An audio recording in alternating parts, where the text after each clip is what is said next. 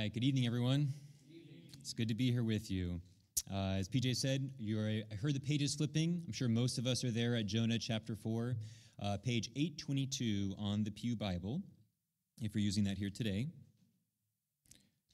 We just get uh, the tool everybody wishes every preacher practice more, which is a stopwatch. Ready?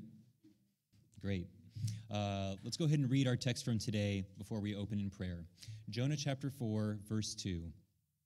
He, that's Jonah, prayed to the Lord, Please, Lord, isn't this what I thought while I was still in my own country?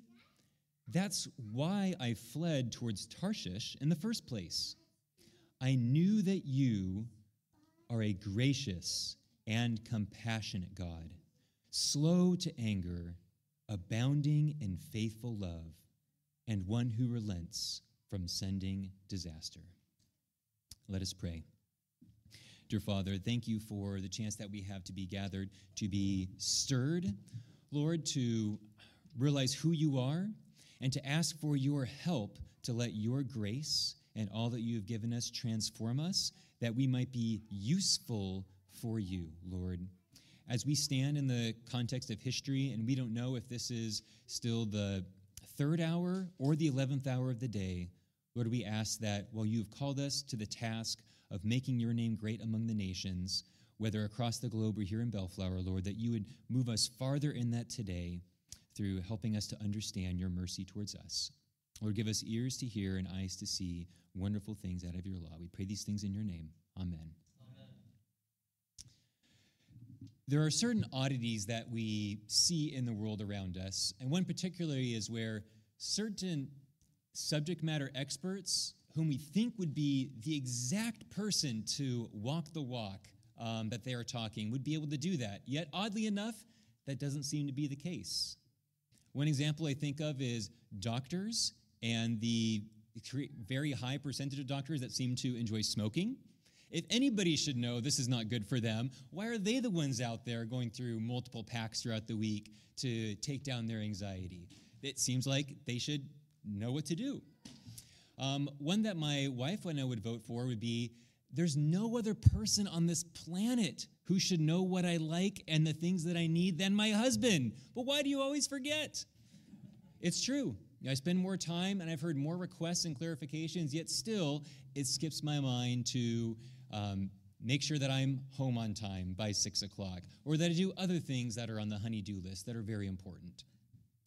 For any of us who know the story of Jonah, we know that it is mind boggling to see how a prophet of God could have the response of Jonah that we read here in this passage. We read chapter 4, verse 2, but we're going to briefly just kind of look through the entire story of the book of Jonah, but I want to do this by looking at certain phrases that get repeated that I believe the author uses to help us see not just the structure of the book of Jonah, but its emphasis revealed through that. First is the word evil. You can listen or you can go ahead and jump along with me. But the first time this word comes up is in chapter 1, verse 2. And a bit of a caveat uh, the CSB, as great as it is, in some ways isn't helpful because it translates the word evil here in slightly different ways that help us miss the emphasis and connections. But in verse 2, this is the commission for Jonah. He says, Arise, go to Nineveh, that great city, Call out against it, for their evil has come up before me. Then, in still chapter 1, verse 7 and verse 8, the sailors who are in the midst of the storm say, Come on, the sailors say to each other, let us cast lots. Then we'll know who is to blame for this trouble, or in Hebrew, ra'ah, or evil that we are in. They clearly understand that the supernatural disaster that's upon them is coming from some supernatural being, and something is being addressed or punished, and they don't want to perish. And that actually brings up the next phrase that we see throughout the book of Jonah is fear and fear of perishing. In chapter 1 verse 6, the captain of the ship here approaches Jonah and says, "Jonah, what are you doing sound asleep?" Get up, call to your God. Maybe this God will consider us and we won't perish. Verse 10 Then the men were seized by a great fear and said to him, What is this that you've done? The men knew he was fleeing from the Lord's presence because he had told them. And then in verse 16, this is after the sailors have done what Jonah told them and cast him into the sea. But what is the response in these Gentile sailors' hearts? It says in verse 16, the men were seized by a great fear of who? Of the Lord. And they offered a sacrifice to the Lord and made vows. So we've looked at how these Gentile, Gentile sailors are responding to a fear of God and having a really healthy concern, knowing the supernatural power and authority God has, that they fear that they would perish. Next, let's go to chapter 3 and look at the Ninevites. Looking at verse 3 and looking, sorry, chapter 3, verse 8.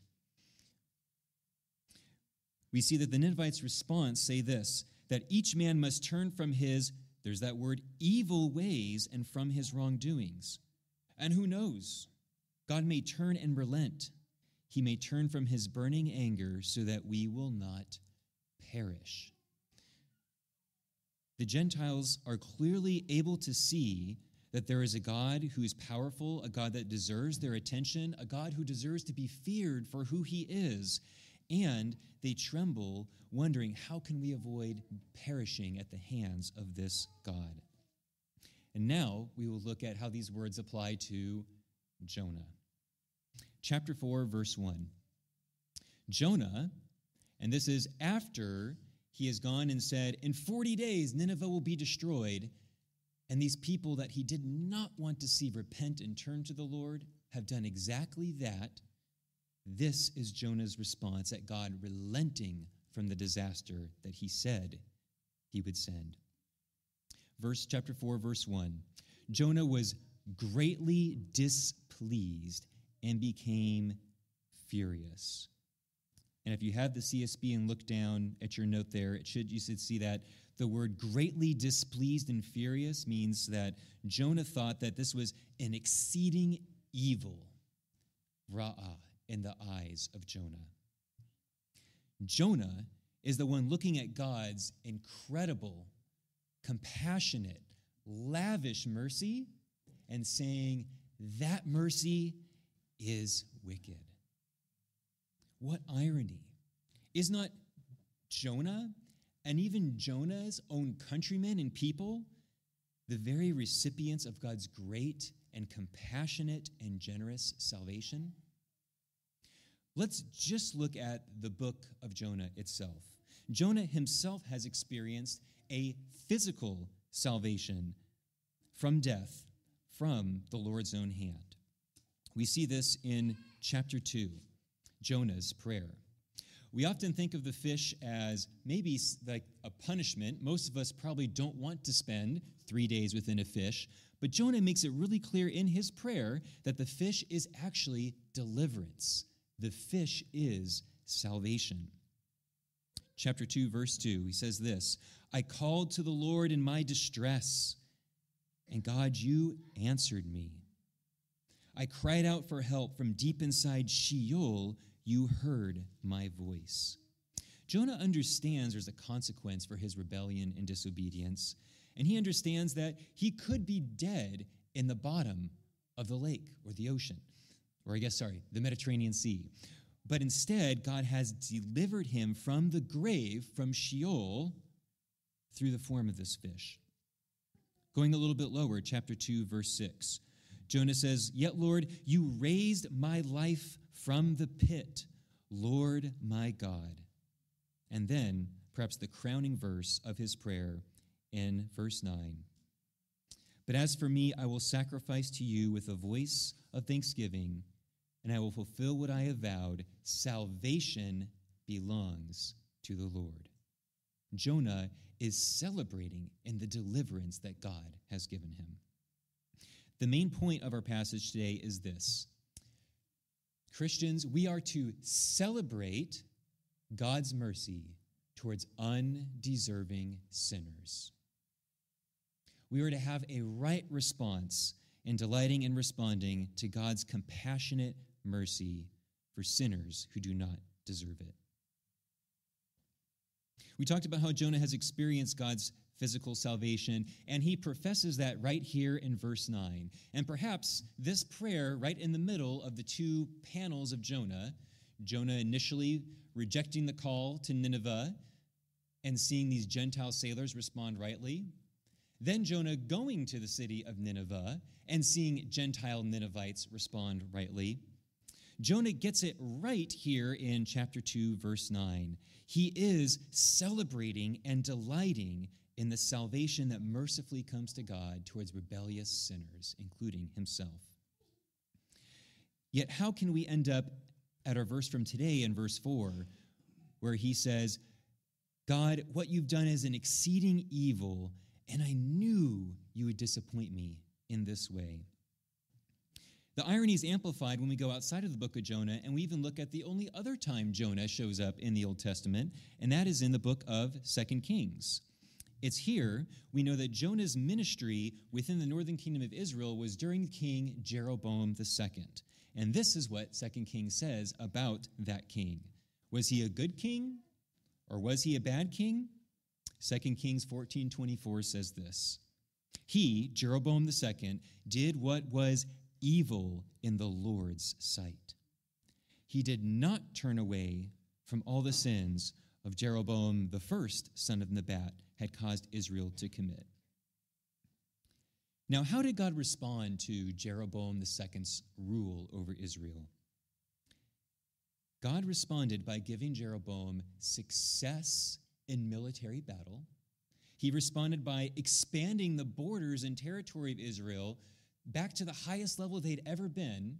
And some historians think this was actually probably, at this point of history, the most prosperous time of the northern kingdom's um, existence from the time it split off of Judah. 2 Kings 14 says this He restored Israel's border from Lebo Hamath and as far as the sea of the Arabah, according to the word of the Lord, the God of Israel, had spoken through his servant, the prophet Jonah, son of Amittai. So we know Jonah knows who God is by his own physical deliverance. He knows who God is because of God's undeserved mercy to a wicked king and his own people. And in verse 2 itself, we know that Jonah understands God's very nature is compassionate and undeserved mercy because this is the way it's been since he chose Israel to be his people. In chapter 4, verse 2, Jonah is quoting from Exodus 34, verses 6 and 7.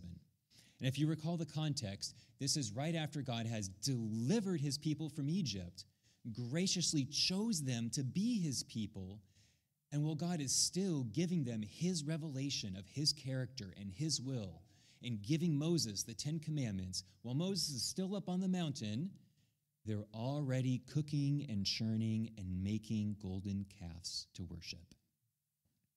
Moses comes down, sees this idolatrous rebellion, breaks the tablets, and there's a plague that breaks out. But Moses prays for his people, and God shows compassionate mercy. He stops the plague, which is a temporary punishment.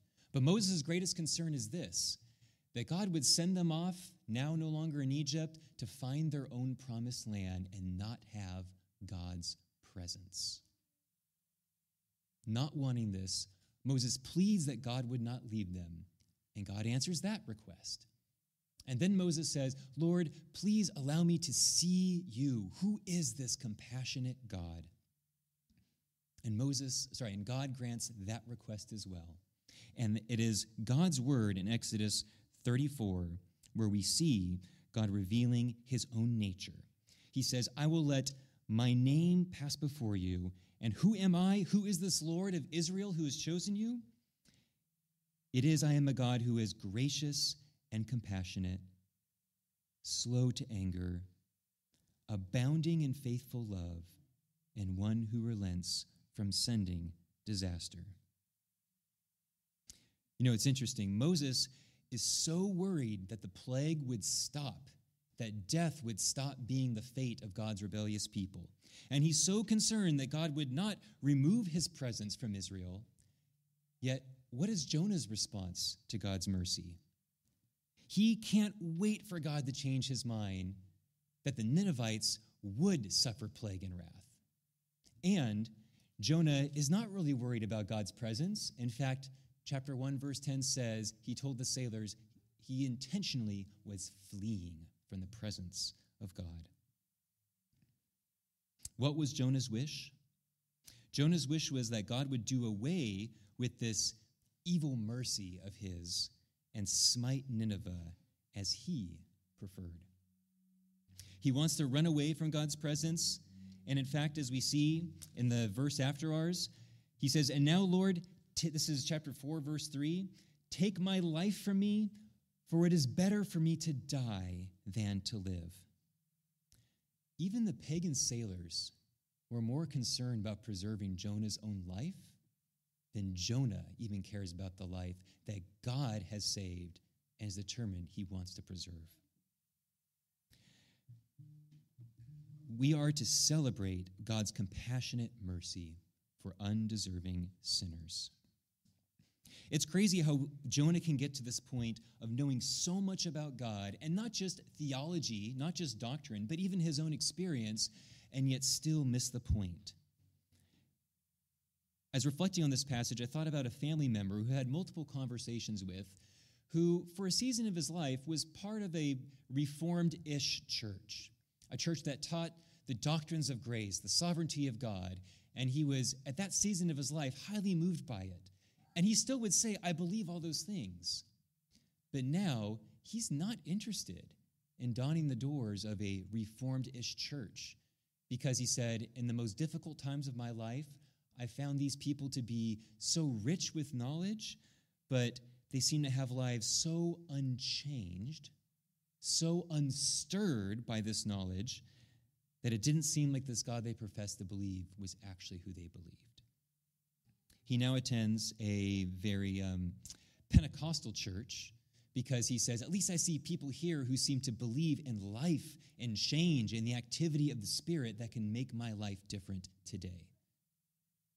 There's a lot of caveats to that in conversations I'm still having with that family member, but there is a bit of a stinging indictment there. To what extent do we let knowledge, even experiential knowledge of being saved, go unapplied? Brothers, how are and sisters, how are you justifying a cold heart towards God's mercy?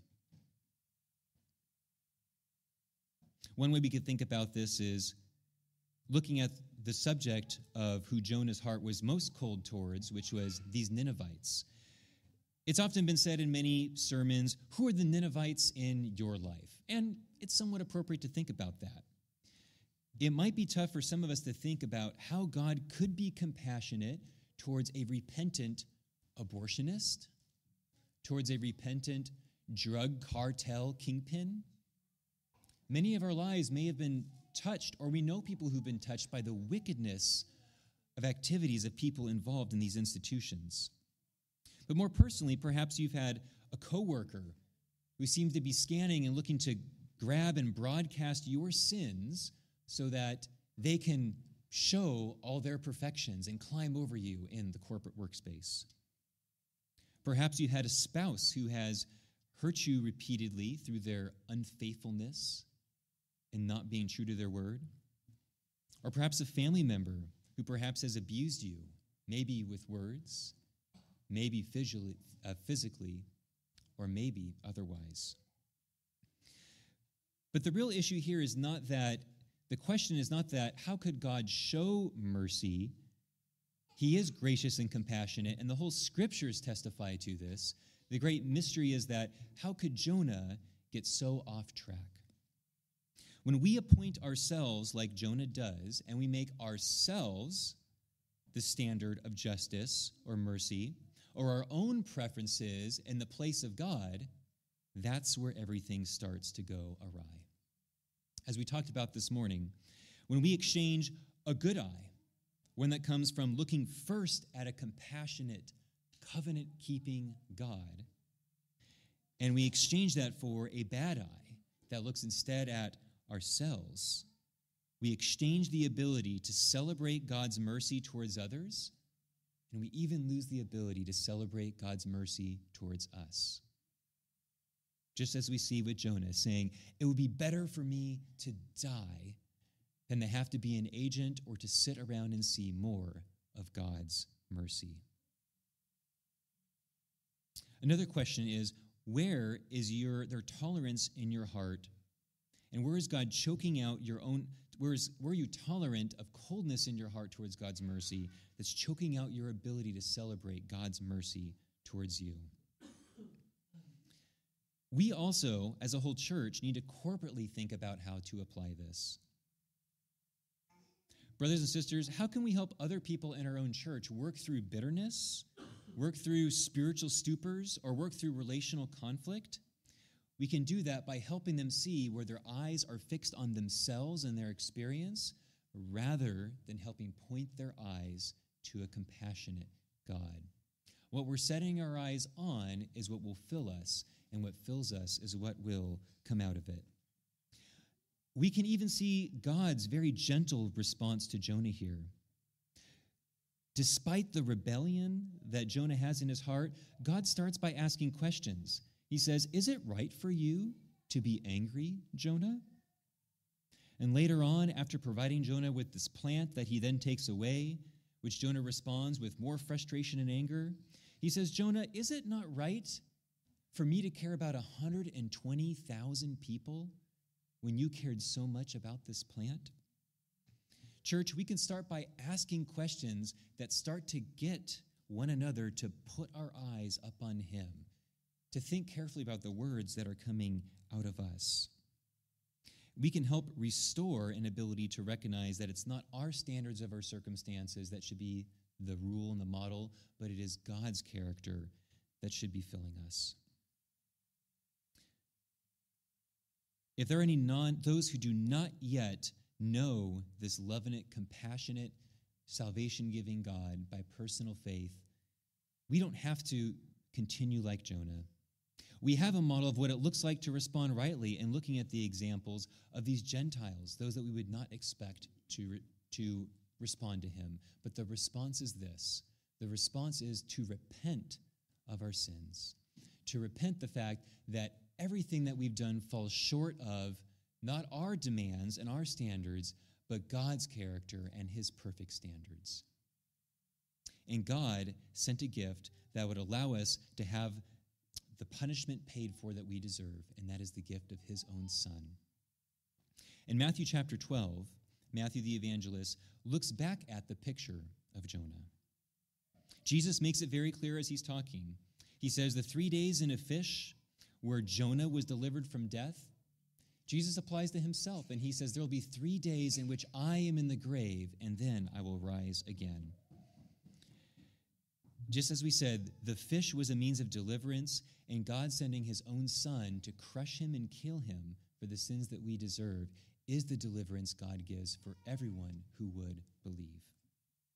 Yet, unlike Jonah, who came out of that fish, gave a message of 40 days and you'll be destroyed, and scours at God's mercy, Jesus instead proclaims salvation to everyone who was once his enemy, who scorned him and mocked him, and says, Believe and receive the life that I have for you.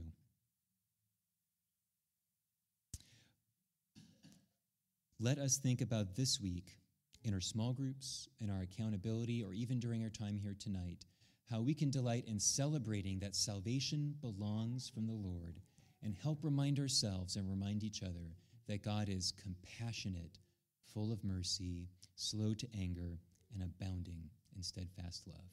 Let us pray. Dear Father, thank you for your word and for giving us the opportunity to meditate upon it.